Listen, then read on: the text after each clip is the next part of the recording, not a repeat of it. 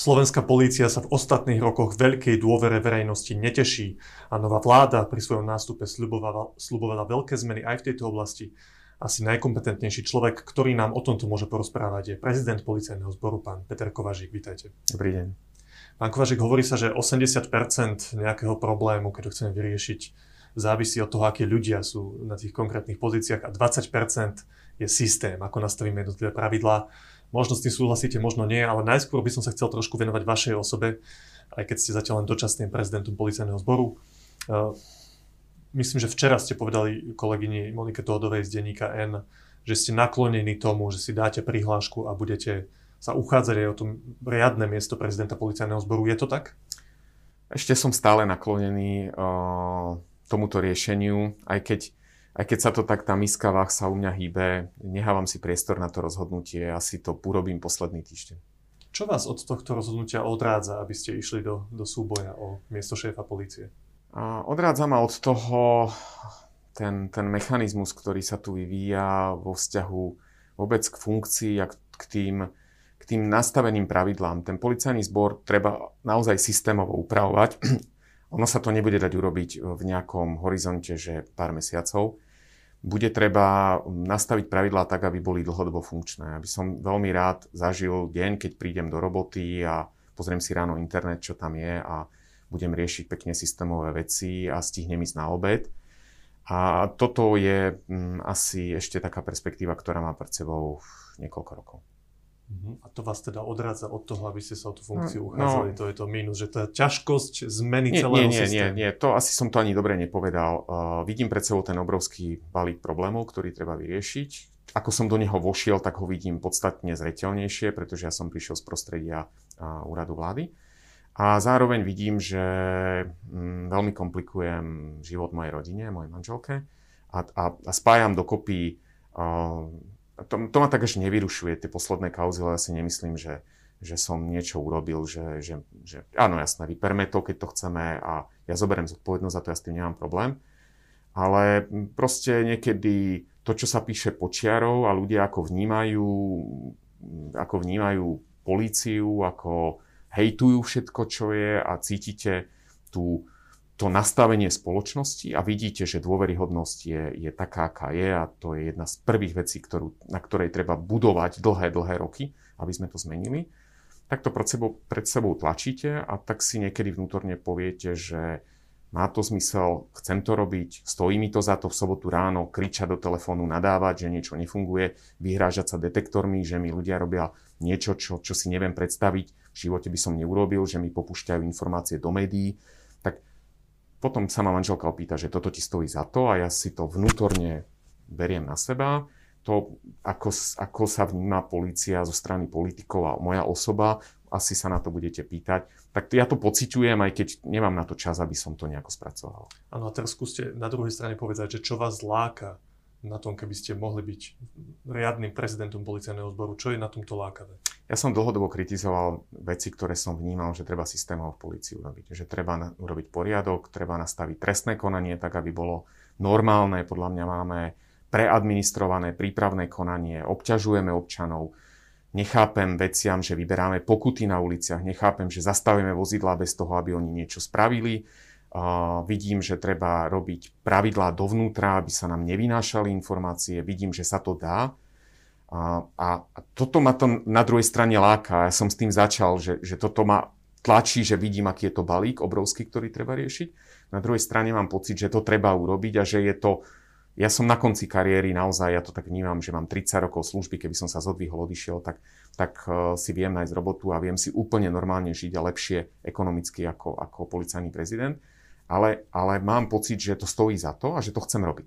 No a tak žijem, bojujem sám so sebou a, a hovorím si, či mám, mám tú rodinu poškodzovať, či mi to za to stojí a či, a či bude mať podporu, nebude mať podporu a či som schopný plniť očakávania, ktoré idú, lebo ja chápem, že politici chcú výsledky veľmi rýchlo a jasne, ale, ale jednoducho, ak, ak začnem robiť na čas, tak sa dostanem do režimu, že narobím toľko chýb, kde na konci povedia, že tak tento blázon to rozbil. A to ja som prvú vec, ktorú som povedal, že ja nechcem nič rozbíjať, ja to chcem dostať do režimu, že chcem vylepšovať systém, ktorý je a A, a, a, začal som to robiť, ako za ten mesiac naozaj som non-stop v práci.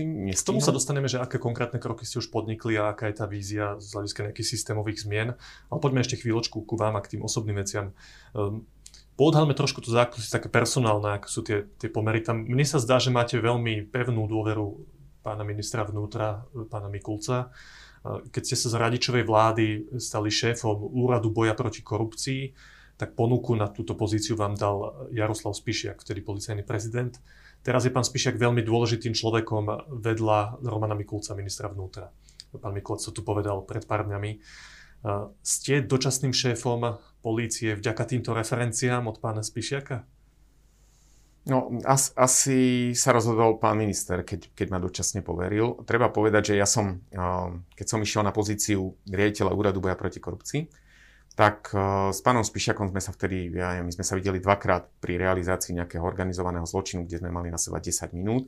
On mal referencie na odbor boja proti korupcii stred, ktorý fungoval. Oslovil vtedy riaditeľa, lebo hľadal niekoho, kto by mu ťahal úrad. Ten riaditeľ vtedy mu povedal, že to nechce, že on proste sa nebude stiahovať do Bratislavy tak eh, si vypýtal mňa k telefónu, mne to ponúkol, ja som si nehal čas na rozmyslenie a prijal som to. A my sme mali veľmi, veľmi normálny pracovný vzťah, že on mi dal zodpovednosť, on mi dal úlohy, povedal mi, čo odo mňa očakáva. Do dneska si pamätám, ako mi povedal, ale ak tieto úlohy nesplníš, tak, tak ťa vyhodím, buď pripravený na to. A ja som to plne akceptoval. Na druhej strane mi absolútne nechal priestor a vôbec sa mi nestaral do roboty, povedal, je to tvoja zodpovednosť, riaď to, si tam od toho, aby si to riadil. A tento model vtedy podľa mňa veľmi dobre fungoval, my sme mali vtedy aj výborné výsledky a mňa to naplňalo vtedy. No a teraz vlastne naše cesty sa rozišli a po, po, po rokoch sme vlastne na seba opäť narazili. Je asi dôvodom toho tých mojich referencií môže byť on ako osoba. Áno, ale nemáte nejaký nadštandardný priateľský vzťah. Nie, my, my nemáme. My, skôr nie, si vás my, asi váži za to, čo ste robili v minulosti. My presne sme pracovali spolu, čiže sme sa poznali navzájom, ja som vedel, čo od neho môžem čakať a on vedel, čo môže očakávať odo mňa. Áno. Z postu šéfa Úradu boja proti korupcii ste odišli pre politické zmeny. Uh-huh. To ste, takto ste mi to povedali v našom rozhovore v roku 2017, to ocitujem. Odišiel som pre politické zmeny a v polícii to funguje tak, že na dôležité posty sa dosadzujú ľudia, ktorí majú dôveru nového vedenia. Ja som nebol ani v pásme dôvery, ani nedôvery a tak ďalej. A potom vysvetľujete, ako ste odišli do Spojených štátov. E, to, že ste neboli ani v pásme dôvery, ani nedôvery, e, môže znamenať všeličo. Uh-huh. Ako, ako to je možné, že, že ste neboli nikde? Lebo niekedy sa nedôvere tešia ľudia, ktorí, neviem, išli niektorým politikom aj nejakým kauzám naozaj po krku. Uh, niekedy majú dôveru práve preto, že nekonali nič. Vy ste neboli ani tam, ani tam. Lebo vieme, že keď niekto tak výrazne vystúpi, aj v polícii, pán uh-huh. Spišiak napríklad, uh-huh. alebo aj iní ľudia, a príde nové politické vedenie, tak okamžite ich odstránia, alebo im prekážajú z istých dôvodov. Vy ste neboli ani v pásme dôvery, ani nedôvery. A mňa strašne zaujíma, že, že ako, to je možné, ako sa vám to darí. Je to tým, že vy reálne zhodnotíte tie politické pomery, ktoré sú, toto sú mhm. moje limity, hranice a tomu prispôsobíte vaše správanie? No, asi ten eh, manažer vždycky prispôsobuje eh, to svoje správanie tomu, čo sa od neho očakáva. Čiže keď ja som dostal úlohy, ktoré mám plniť, tak som si bol vedomý, čo sa odo mňa očakáva. Ale tie úlohy boli konzistentné s tým, ako ja rozmýšľam ako človek a ja mám zase svoje limity, za ktoré nie som ochotný ísť bez ohľadu na, na, na, na očakávania. Čiže No, ja som sa stále mm, správal podľa svojich pravidiel a keď tie moje pravidlá boli konzistentné s tomu, čo sa odo mňa očakávalo, tak som fungoval.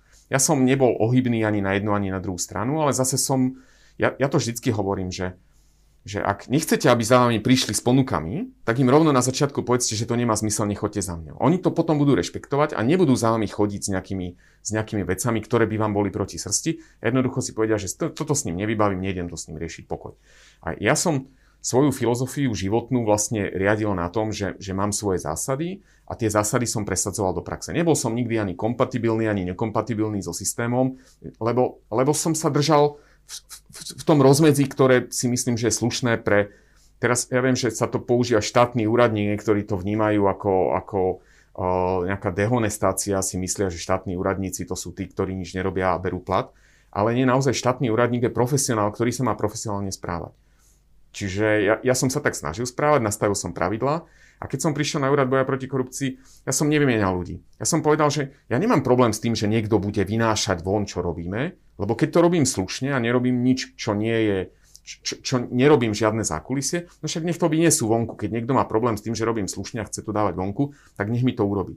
A, a toto, toto mám pocit, že fungovalo, že, že ma vždycky brali ako, možno niekedy ako, nechcem, nechcem to nazvať nejakého, nejakého poloblázna, že si robí svoje, ale mne sa to vždy v živote oplatí. Dobre, ja sa opýtam trošku inak, aby sme to úplne zjednodušili, tú otázku. Lebo to, pointa otázky spočíva v tom, že keď, keď vidím nejaké politické pomery, ktoré sú a ktoré majú vplyv na fungovanie polície a chcem sa v tom systéme udržať dlhodobo, tak sa dlhodobo budem správať tak, aby som príliš nenahneval žiadnu tú politickú garnitúru.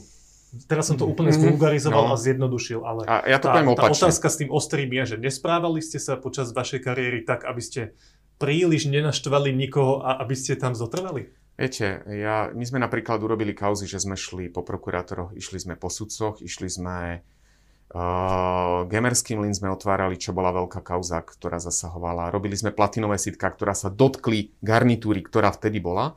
A ja som im aj, vždy im hovorím, aj politikom, že korupcia a trestná činnosť sa odhaluje najlepšie taká, ktorá reálne je. A buď si ma zoberte s tým, že to riskujete, že budem robiť aj, aj som to robil v minulosti, že budem robiť to, čo robiť treba, alebo ma nechcíte a nechajte ma vonku z toho systému.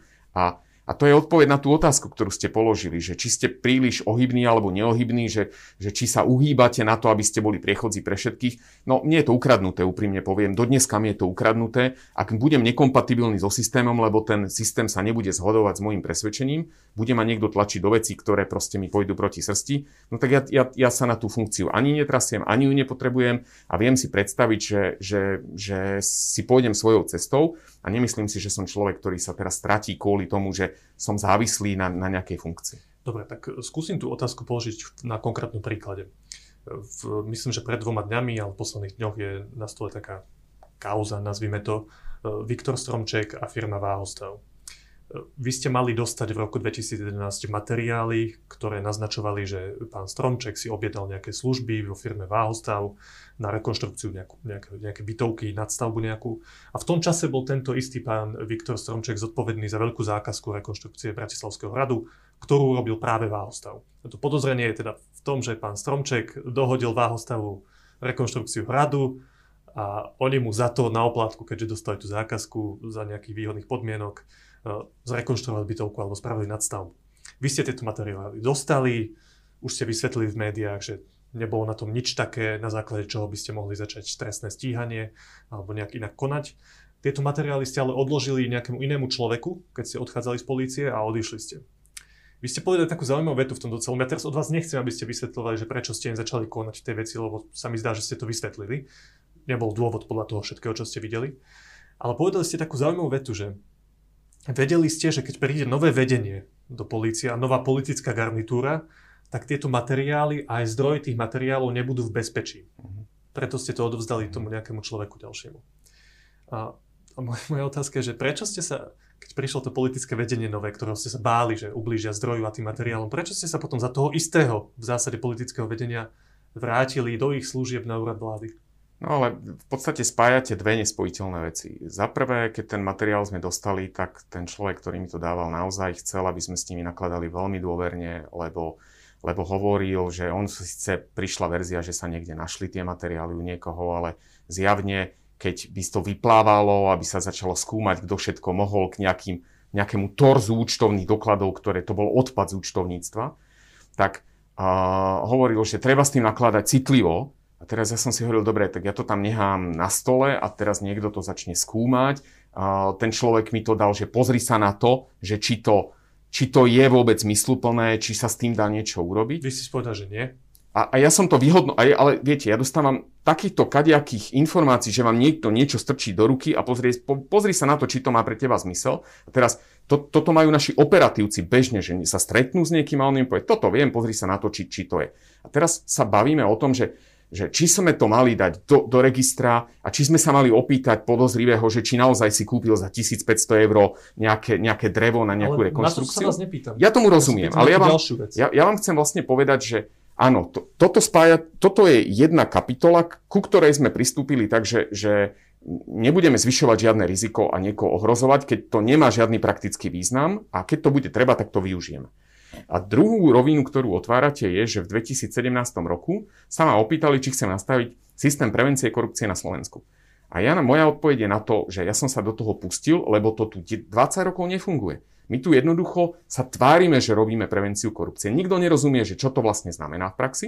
A keď robíme na to akčný plán, tak tam dáme úlohy typu dôsledne dodržiavať zákon o predbežnej finančnej kontrole. A potom na konci roka vyhodnocujeme túto úlohu a napíšeme, že úloha sa priebežne plní a aj to v poriadku.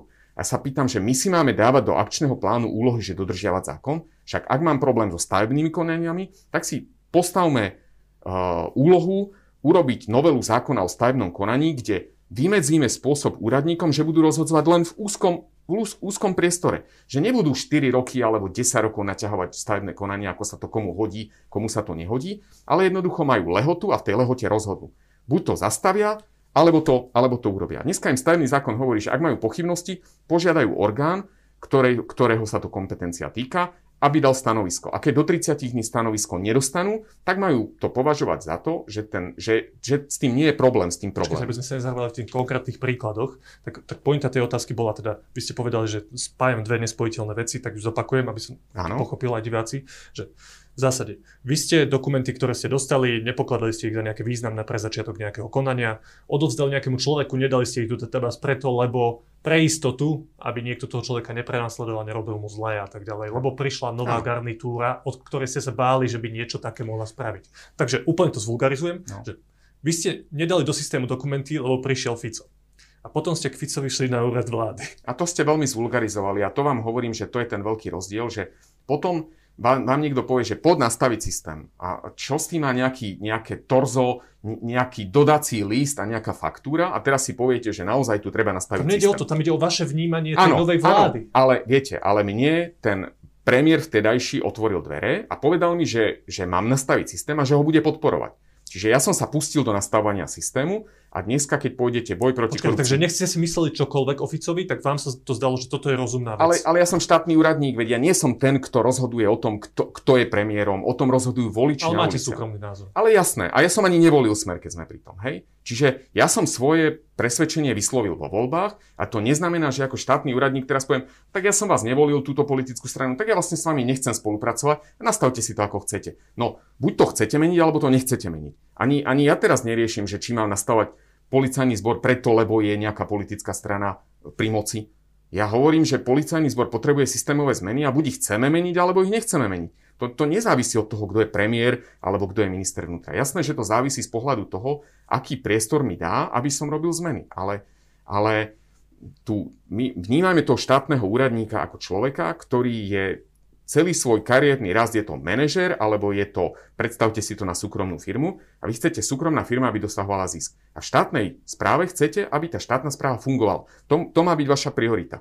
A ja som dostal šancu robiť to tak, aby som pomohol k tomu, aby to fungovalo. A podľa mňa sme to na tom úrade vlády urobili. Lebo ten systém, ktorý tam bol nulový a formálny, dneska núti ministerstva, aby robili vlastné, vlastný program svoj protikorupčný, analyzovali rizika, príjmali opatrenia. A to som ja urobil na úrade vlády, lebo to bola moja druhá povinnosť urobiť na úrade vlády mechanizmus. Dneska je tam ISO, dneska sú tam pravidlá, dneska, dneska je systém zavedený. V poriadku, tam poslednú otázku k celej tejto časti ja vás nechcem nejako nálepkovať, aj ste povedali, že vy seba vnímate ako takého manažera, ktorý sa snaží skvalitniť veci vo vnútri systému a neriešite politiku, lebo tam si ľudia zvolia svojich ľudí.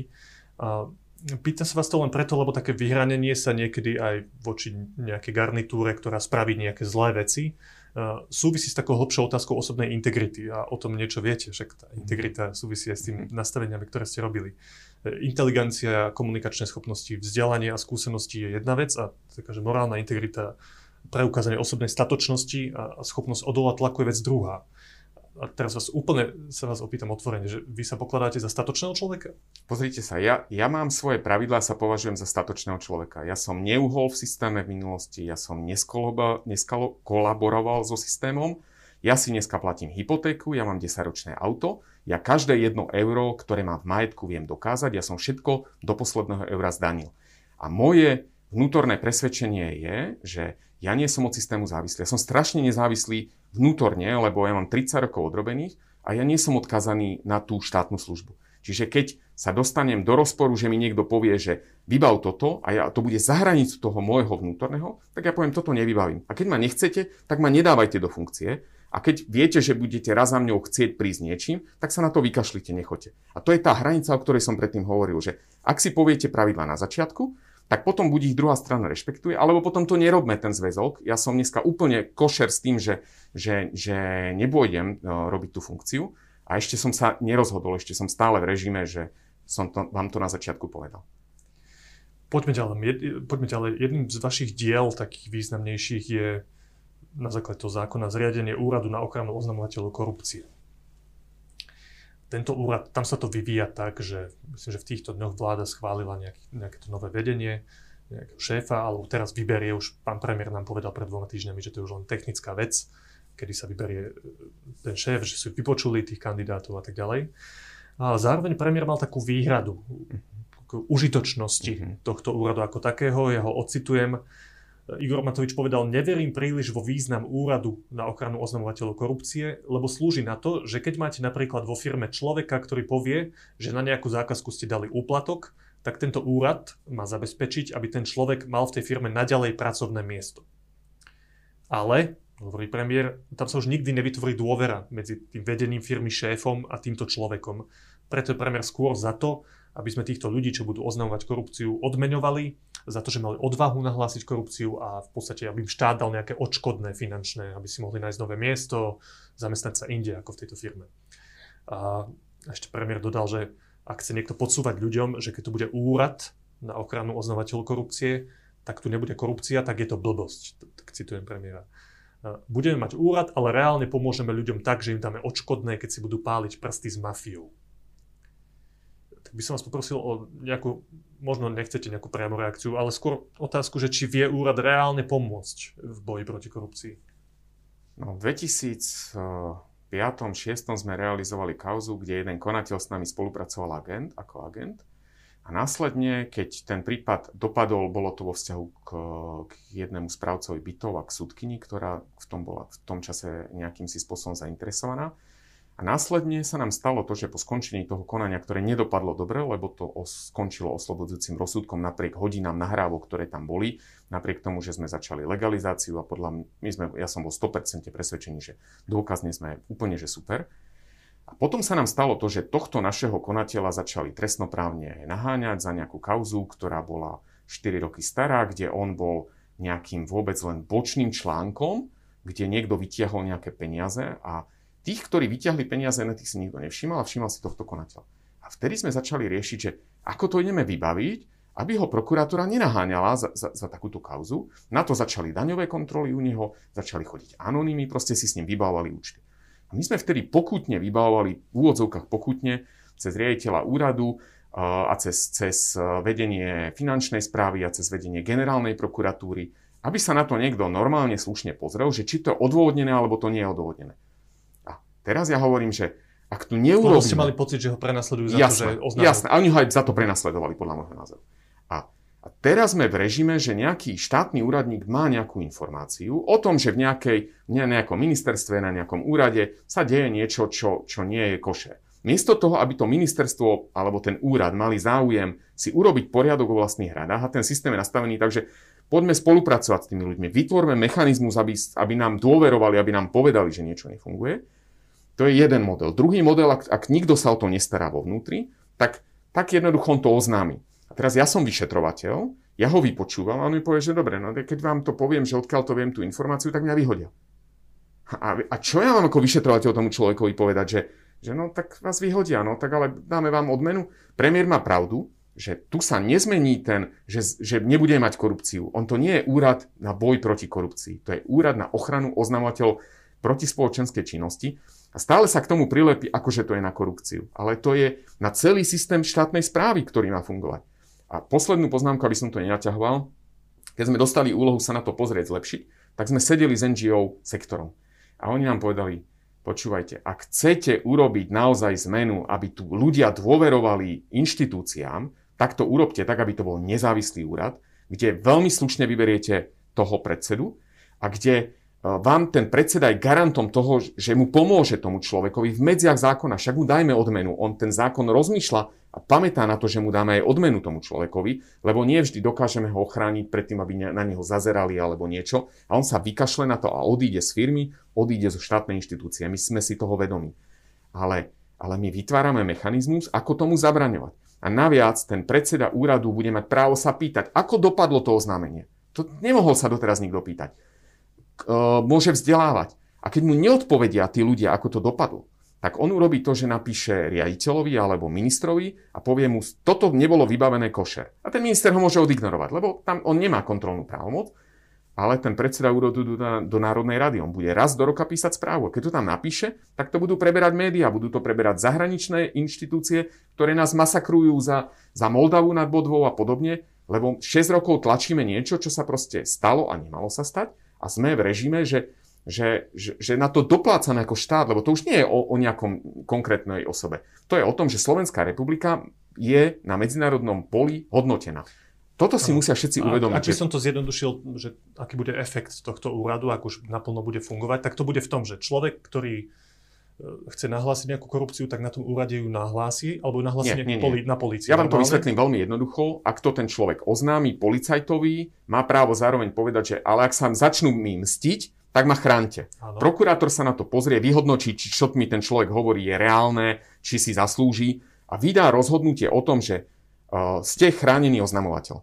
Toto rozhodnutie doručí tomu zamestnávateľovi a nemô- môžu to urobiť aj v režime, že si to nehajú len medzi sebou. Je tam taká vec, že ak bude zle, to rozhodnutie potom ukážeme, že existuje, ale môže rovno urobiť pomoc a dať to zamestnávateľovi a povie, ako náhle proti nemu urobíte čokoľvek, s čím on nesúhlasí, my to prídeme skontrolovať a ak to nebude v rozpore, tak vám to zrušíme. Je to nulitné rozhodnutie. Čiže my sme vytvorili priestor, aby sme tým ľuďom pomohli. A to je balík prevencie. To nie je o ochrane jedného, o, o korupcii, to, to je o systéme štátnej správy, ktorá zaručuje, že štátna správa sa chce znútra čistiť. A toto je jeden čriepok v tom balíku prevencie, o ktorom sa bavíme. Mhm. Ďakujem pekne. Uh, poďme ešte ďalej. Keď ste sa dostali na tú stoličku zatiaľ dočasného šéfa policajného zboru, čo vám vyskočilo ako, ako taký úplne najhlavnejší problém, ktorý ste okamžite museli riešiť, alebo ktorý vidíte úplne evidentne, že na tomto na tom sa to celé, celé, možno to, čo poviete, je ešte len také intuitívne, však mhm. ste tam pár týždňov, ale čo to bolo? Nie, prvý, prvý moment bol, že som v pozícii hasiča a nie manažera. Začal som, začali za mňou chodiť ľudia, začal som sa stretávať s vypuklými problémami, ako bola finančná spravodajská jednotka, ktorá nemá rok a pol uh, vedenie. Vypisujeme no, výberové konanie, kde požadujeme odborné predpoklady na to, kto má byť riaditeľom tejto, tejto jednotky bolo hodnotenie Manivel, kde sme s odretými ušami prešli, že, že nás nedali do veľmi striktného sankčného mechanizmu, lebo Slovenská republika dlho nerieši veci, ktoré riešiť má. Nefunguje nám finančné vyšetrovanie, čiže ten, ten, začal som rádovo od jedného, prešiel som, že nám nefunguje finančné vyšetrovanie, potom, potom hovoríme, že treba zmeny v trestnom konaní, do toho je požiadavka politická, urobte ten policajný zbor tak, aby bol systémový, aby to mala hlavu petu, čiže sme začali robiť reorganizáciu. A na mňa to takto napadalo z všetkých strán, a hovorím si, že, že tak ale to, to nemôže byť o prezidentovi, že on príde do úradu a teraz ide robiť poriadok. Však ten prezident má prísť do úradu a má pokračovať v nejakej práci. A, a to moje, to, čo mne tam do toho padlo, že vlastne treba to, treba to naozaj systémovo chytiť do ruky a kameň po kameni to ukladať aby vám to raz dopadlo tak, že prídete do tej kancelárie a začnete si ráno čítať internet a nie mať pred kanceláriou ľudí, ktorí nutne s vami potrebujú rozprávať, aby vám rozumiem, pomáhali. Rozumiem, takže na, nás, na hlavu vám padalo kopu, kopa akútnych problémov, ktoré majú rôzne príčiny. Hej. A sú to, že personálne problémy, sú to aj systémne problémy, všeličo. A ja sa pri tom na chvíľočku pristavím my sme videli za posledné roky aj, aj personálne výmeny vo vedení polície a viacerí z tých ľudí, ktorí predtým boli prominentní v policajnom zbore, sú teraz vyšetrovaní. Mm-hmm. A veľmi dôležitú úlohu v tomto hrá Národná kriminálna agentúra. A to je aj pre politikov tak, taká lákavá inštitúcia, pretože oni sa venujú naozaj tej najzávažnejšej trestnej činnosti. Oni stíhajú aj bývalých policajtov, prokurátorov, sudcov a tak ďalej. Tie, vážne záťahy robia oni. A preto je veľmi dôležité, ako je aj personálne obsadená Národná kriminálna agentúra. A ja sa vás chcem opýtať na meno šéfa NAKY, pána Branislava Zuriana. ktorý tam pôsobil už aj v ostatných rokoch na rôznych pozíciách. Má tento človek vašu dôveru? Môžeme ho aj my ako verejnosť pokladať za človeka, na ktorého sa na základe vášho nejakého úsudku môžeme spoliehať, že toto je čistý človek, ktorý robí svoju prácu poctivo? No, viete, pred chvíľočkou ste to tak naznačili vo vzťahu ku mne, že, že či je to, že som prišiel na úrad vlády za Roberta Fica, že či to nie je ako keby diskreditačné oči mne. Teraz sa pýtam, že pán Zurian prišiel na NAKU za, za predchádzajúceho policajného prezidenta alebo politického vedenia. Teraz ja ho mám škatulkovať podľa toho, za koho prišiel. No ja, ja ho hodnotím... teraz pýtam skôr na ja, ja tomu rozumiem. nejaké skú, odbornej skúsenosti. A, a to chcem k tomu smerovať, že ja ho hodnotím na základe toho, ako, ako tá NAKA sa správa, ako pracuje, ako so mňou komunikuje, a, ako si to riadi. A ako Nemám... pracoval v minulosti. A, áno, áno. Po odbornej stránke. Áno. Čiže, čiže ja teraz, preč, prečo by som, ja nemám kryštálovú gulu, aby som takto do neho nazrel a povedal, že super, alebo že mm, úplne na hobby nie. Však ja ho hodnotím podľa kvality práce, ktorá je. Na to sa vás pýtam. A, a, a to je pre mňa alfa omega. A, a ja ho nebudem hodnotiť a škatulkovať. A výsledok? No výsledok je, že pracuje tak, ako pracovať má a ja nemám dôvod ho spochybňovať. On má moju dôveru tak, ako dneska funguje poriadku. Ehm, poďme k tým systémovým veciam a to je posledná otázka, ktorú sa vás chcem opýtať. Predstavme si, že všetky tieto akútne problémy, ktorých je veľa a ktoré v týchto dňoch musíte riešiť, že sú nejakým spôsobom vyriešené, alebo to delegujete na iných ľudí, alebo vám pomôžu politici, nejak... všetko, čo treba, je vyriešené. A teraz by ste sa mali tak systémovo pozrieť na policajný zbor a máte v rukách možnosť navrhnúť zásadné zmeny na jeho reformu. Mm-hmm. Viete tak v stručnosti opísať, že v čom by spočívala? No pozrite sa, my sme si urobili ciele a priority k tým cieľom. A jeden z prvých, jedna úplne najvyššia je dôveryhodnosť. Čiže my všetky zmeny, ktoré ideme robiť, musíme urobiť vo, vo vzťahu k tomu, aby tá policia sa dostala do režimu, že to nie je represívny orgán, že na ulici, keď vidíte policajta, tak sa vám stiahne žalúdok, aby náhodou vám nedal pokutu. Vy keď ho uvidíte na ulici, tak by ste mali mať pocit, že dobre, že je tu policajt, lebo, lebo som bezpečí. A toto je niečo, čo tam treba nastaviť a keď sa baviť, keď chcete také konkrétne veci, tak my naozaj potrebujeme nastaviť v rámci systému, lebo všetko je to o systéme. Ale v tom systéme potrebujeme analytické činnosti. Potrebujeme tam nasadiť uh, uh, finančné vyšetrovanie, potrebujeme urobiť databázy, potrebujeme sa postarať o to, aby sme tým ľuďom zabezpečili sociálne istoty a a potrebujeme, aby tí ľudia sa slušne správali, čiže oblasť integrity. Ja som začal komunikovať už dovnútra, my sme na úrade vlády urobili smernicu o, o, o prevencii korupcie. Tam je veľa vecí, ktoré sú nad rámec štandardov, lebo je tam to ISO, ale sú tam veľmi rozumné veci, ako je darová politika, ako, ako sú zásady, ako predchádzať konfliktu záujmov. Sú tam zásady o, o, o nejakom lobbingu, ktorý nám tu chýba na Slovensku všeobecne. A teraz ja to chcem nastaviť tak, aby som toto vtmelil do nejakého systému, aby to, aby to bol funkčný systém. Tie, tie veci toho finančného vyšetrovania sú naozaj podľa mňa dneska, dneska veľmi, veľmi, veľmi prísne, lebo a očakáva to od nás aj Európska únia, okrem dôveryhodnosti, ktorú od nás očakáva, tak očakáva od nás to, že zabránime praniu špinavých peňazí. Teraz k tomu musím podriadiť mnoho vecí, ten mechanizmus toho, toho vyhľadania, zaistenia, a, a, a správneho spracovania zákonného. K tomu máte trestné činy, čiže si k tomu prilepíte trestné konanie, všetko, čo s tým súvisí a k tomu potrebujete analytiku a k tomu ten balík. Čiže to, to nie je, že jeden výrez treba spraviť, ale treba nastaviť komplexný systém. No a to, to je úloha policajného prezidenta, nech to kdokoľvek bude. A ja som to povedal aj včera, aj dneska to hovorím, že ja to vôbec nemusím byť. Ja, ja vnímam aj, aj rozhodnutia alebo výroky politikov, čiže ja, ja sa absolútne nemám žiadnu záruku, že do toho pôjdem a, a oni nemajú záruku, že ja si dám žiadosť do toho, keď sme pri tom.